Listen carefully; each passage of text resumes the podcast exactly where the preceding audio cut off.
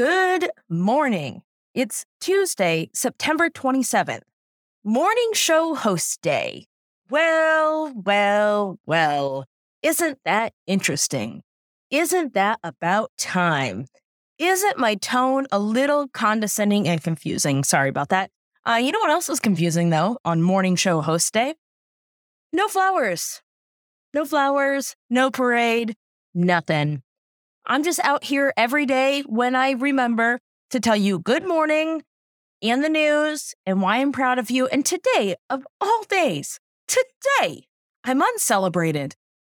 And now, thanklessly, the news.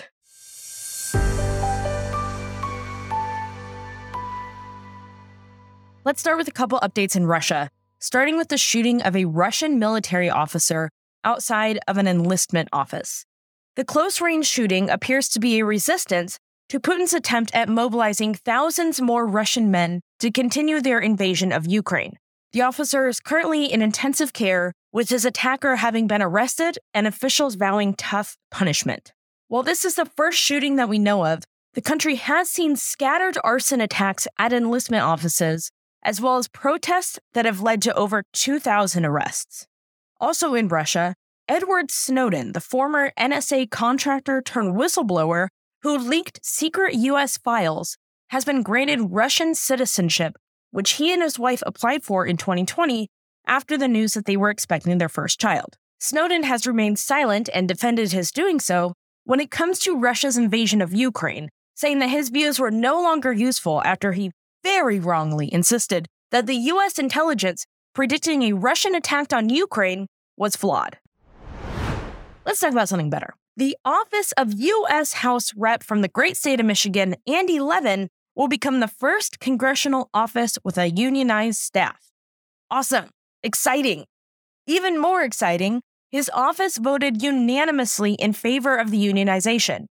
Liz Shuler, the AFL CIO president, tweeted that she hopes this would be the first of many offices to do the same. And she may soon get her wish, as the offices of U.S. House Reps Alexandria Ocasio Cortez of New York, Jesus Chuy Garcia of Illinois, Cori Bush of Missouri, Ilhan Omar of Minnesota, Melanie Ann Stansbury of New Mexico, and Ro Khanna and Ted Lieu, both of California, are expected to hold upcoming votes on unionizing.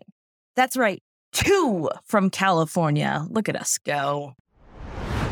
According to the Congressional Budget Office, which is a nonpartisan scorekeeper, President Biden's plan to cancel up to $20,000 in student debt for millions of Americans and $10,000 in student debt for one Kim will cost $400 billion for the next 10 years, not including the move to lower monthly payments that borrowers can be forced to repay as a percentage of their income from 10% to 5%. That will cost an additional $120 billion. So, in other words, kind of a drop in the bucket, but we are going to be hearing a lot about student debt relief for the next 42 days, which is how many days there are between now and the midterm elections.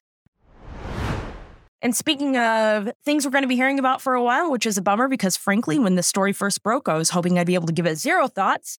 Brett Favre, where in Mississippi, millions of dollars in what was supposed to be welfare money was spent on a university volleyball arena, which was the football players' project. After those millions were spent, Brett Favre went back and tried to get more money from the welfare agency for another facility. And we know about this from a series of texts between Favre and Phil Bryant, the governor of the state at the time. In those texts, Bryant specifically said that improper use of the money could result in federal law violation. Brett Favre was like, that's fine. This is the state's largest ever public corruption case, with a civil suit filed by the state against Favre and others, hoping to recover more than $20 million in misspent welfare funds. And hurricane season continues on as Hurricane Ian makes its way to Tampa, Florida, in what the National Hurricane Center calls, quote, a near worst case scenario for the city, as it will likely come in from the south and west and then stall. However, on its way to Tampa, it will first hit Cuba this morning, likely as a Category 3 storm with winds of at least 120 miles an hour. And that's it.